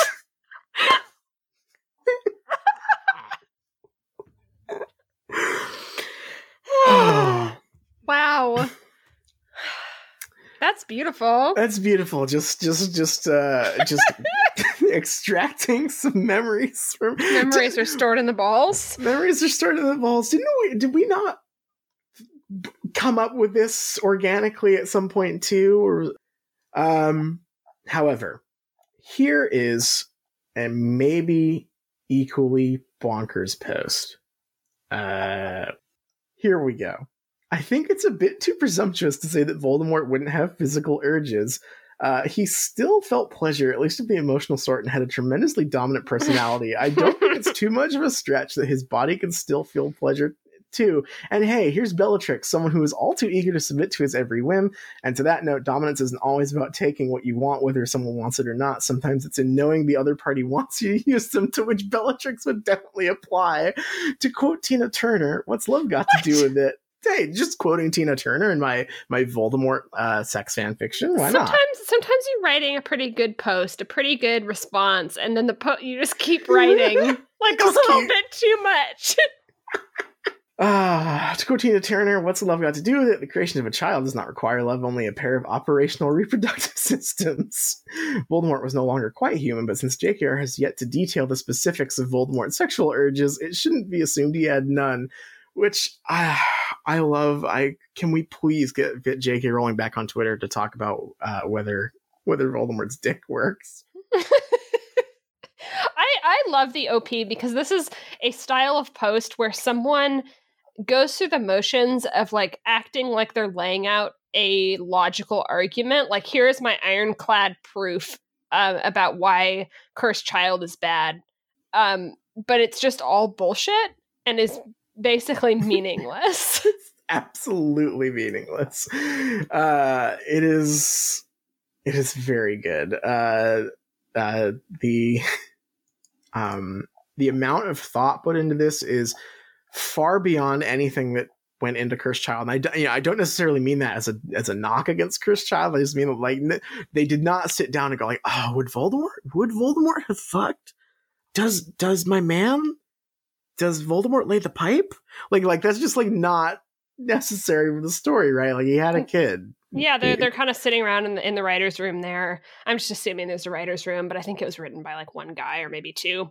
Uh, but in in my uh, in my mind, there's a writers' room, and they're sitting around. They're like, okay, we have this great idea for the story, and and Voldemort's going to have a daughter, uh, and it's and she's evil, maybe. And that's gonna be really cool because it's like, what's better than Voldemort? It's like Voldemort's evil daughter, and then someone kind of raises their hand. And is like, well, Voldemort would never have have a kid um, for X, Y, and Z reasons. And it's like, oh, what a bummer! Like we lost our whole story. And then like somebody at the back, like maybe an intern, like sheepishly raises their hand, is like, um, what if he was cucking Rodolphus Lestrange? and everyone's like, we're back in business. Woo! We got it. Thank you. You're getting a raise. Yeah, I, uh, I, I also just I love th- this. This is one of my favorite styles of internet posts where it just makes completely absurd or like easily uh, demonstrably wrong claims with just such beautiful confidence. My favorite, my favorite one being asserting that uh, uh, because Voldemort was very powerful and manipulative, he wouldn't want to have sex with anyone. Yeah, that tracks. Yeah, no, no, no powerful people have ever wielded their influence over their followers to get sex out of it. That's just unthinkable. That's never happened before. Uh, you know, you can just say you don't like Cursed Child. It doesn't have to be a logical proof. I just email this to J.K. Rowling. J.K. Maybe this is why J.K. Rowling isn't on Twitter anymore. She's she you know she saw this post and was like, oh, oh fuck, oh they found out that I that Voldemort was going to to uh, cuck Rodolphus Lestrange. Oh, I can never show my face again. Just, okay. Uh, yeah, this is a classic, uh, a, a, a recent classic, uh, and, and I'm a big fan. But now, uh, you know, we've been we've been talking about uh, uh, sex on the Harry Potter Reddit. Mm. So let's take a trip. Let's flip the script a little bit, Mm. and let's close out with a with another classic talking about Harry Potter on the sex Reddit. I am not a frequenter of the sex. sex Me Reddit. either. I had this. I had this like epiphany while we were doing the initial research for the. Or not, I guess it wasn't research. We were just fucking around. But the, uh, the like when I was like first looking at all that Bellatrix stuff, I was like, wait a minute, wait a minute. What has this ever gone the other way around? Uh, and and you probably will. It's been a while since we we looked at this one, but it is a it is a classic post. This is uh, from one year ago. My boyfriend takes roleplay way too seriously. Hmm. I love him more than anything, and we have been together for four years. Uh, we work a busy schedule, so we probably have sex once a week. He has never said no to any of my fetish requests, and it is great. He had one request for me though, and that is role playing. He loves it, and after after all he's done for me, it seems like an easy thing to do, considering he's never asked me for anything else. He just takes it so seriously that it makes me confused. It's not the typical naughty schoolgirl type of thing. He buys me outfits, and they're always from his favorite shows slash games slash films. We have so many costumes that I'll never have to buy another costume for Halloween again. For example, he got me a full Hogwarts robe to wear, and he has one too. I thought I would make it a bit slutty, so I didn't wear anything except stockings under the robe. He told me to get the shirt on and take the stockings off because what student at Hogwarts, uh, uh, such a prestigious school of wizardry, dresses like that? The next thing is how long and realistic it gets. Using the Harry Potter example, he was a student and he literally spent half an hour talking about the OWL exams and how he was striving for outstanding. Oh, It had no relevance to the sex whatsoever. I tried to speed it along, but he told me that a witch wouldn't act like that during her OWLs. It took around an hour of roleplay until we got to anything sexual. He even does voices. I came home to find a boat outfit once, and I had to endure sex with him while hearing catchphrases from Woody. I never thought I would be getting fucked by Woody shouting, Yeehaw, giddy up, partner. he wanted to do Spider Man once, so I was meant to be some girl he wanted to climb through the bedroom window in the middle of the night at a random time. I really don't didn't want to wait all night for some masked man to climb through my window. He said he wasn't going to do Spider Man if he can't climb through the window, so we just settled on vanilla sex. It wasn't this. It wasn't the same uh, at all though, and it feels like he needs the role play. I've told him that I can't be bothered doing it to the extent every time, but after 20 minutes of role play, it just wasn't enough for him, and we had below average sex. We've tried it without costumes, but it is still not the same. He watches ordinary porn too with no costumes. I'm just so puzzled by it all. I had a previous partner who liked role play, but it was just like your typi- typical sexy teacher, not me getting fucked by Chewbacca. This post fucking rules. I I love it so much. This guy owns. Uh, first of all, uh, this guy is a hero. yeah, I'm like 50% that it's fake, right? Like this is someone's It's- short story, definitely. Yeah. Uh, yes, probably. But it is so it's so cute. It's such a cute story. Like it just ma- it makes you want to root for them. It's like, "Hey, sign up for a LARP group. A local a local LARPing group." Well, That's the thing that's funny though is is that uh, the all, all of those comments are like like uh, would you be interested in forum role play and LARPing? And I think honestly probably not. Like if this is real, like I I don't I don't know. It seems like it's for it, it seems like he just might be there in it for the details, you know? Good for him. Yeah, this guy rocks. Uh, he's here. If he's real, he's a hero. Uh, he read through every book again before watching all the movies. He was stressing out that he needs the best grades and can have a, so he can have a good job at the ministry. After we he acted all angry and insane, saying he's he lost time and is going to fail his OWLs. he rocks. He rocks. Uh, the yeah the the part with like the Woody detail uh makes me think it is it is a joke. But if it is a joke, uh, it is very it's a very good one. And if it is not a joke, uh, I think this guy is a hero. Absolutely. I, I always enjoy when people tell tell their little stories on on Reddit. It's always yeah, a good time. It's always a good time, and and I I'm just so tickled by how many like there. This is not the only one, but yeah, it is. uh It is some powerful stuff. Wonderful. Well, I think that'll probably uh, you know there's so many uh, powerful things we can we can talk about on this hallowed 69th episode. But I think, unless you have anything, uh, we should probably take it to a close. Yeah, that sounds good to me. All right. Our theme song is Hot McGonagall by Cheshire Moon. Huge thanks to them, as always, for letting us use that as our theme song. Uh, you can find them on Bandcamp, and you can find us on Patreon at Shrieking uh, wait, patreon.com slash shriekcast. I don't know why I got that backwards. Uh, we have just recorded our first uh, kind of new format uh, long episode, uh, bonus episode, kind of more in the vein of like the early um, Satanic Panic episode, but we are reading The Mister, which is a very funny bad book. Uh, by E.L. James of Fifty Shades of Grey fame. If you would like to hear that, kind of uh, uh, serendipitous that we read that uh, to go in conjunction with episode 69, I feel.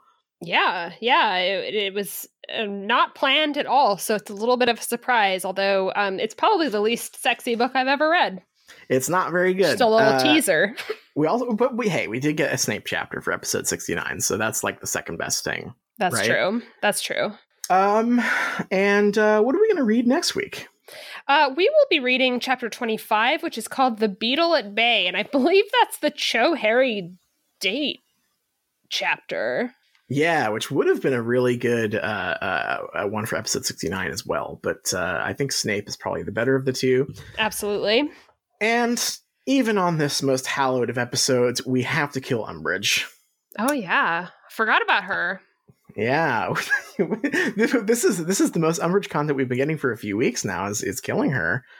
Uh, the this one is number eighteen. Have her carve "I will not teach crap to my students" into the back of her hand until the message sinks in and she dies of blood loss. Have haven't we already done one of those, or am I am I imagining it? Well, flute piano also noticed this. Oh. Uh, this one's not unlike the other idea. Still good though. She dies. We all be hap hap hapoy, says the telephone booth. I don't know what that means, uh, but what I do know is that you should probably read another book. Please read another book. If you go into the dream, but there's a lady there, makes ocean roar seem tame. Better know what you're after if you catch her eye. Cause this hot mama is just a cat in disguise.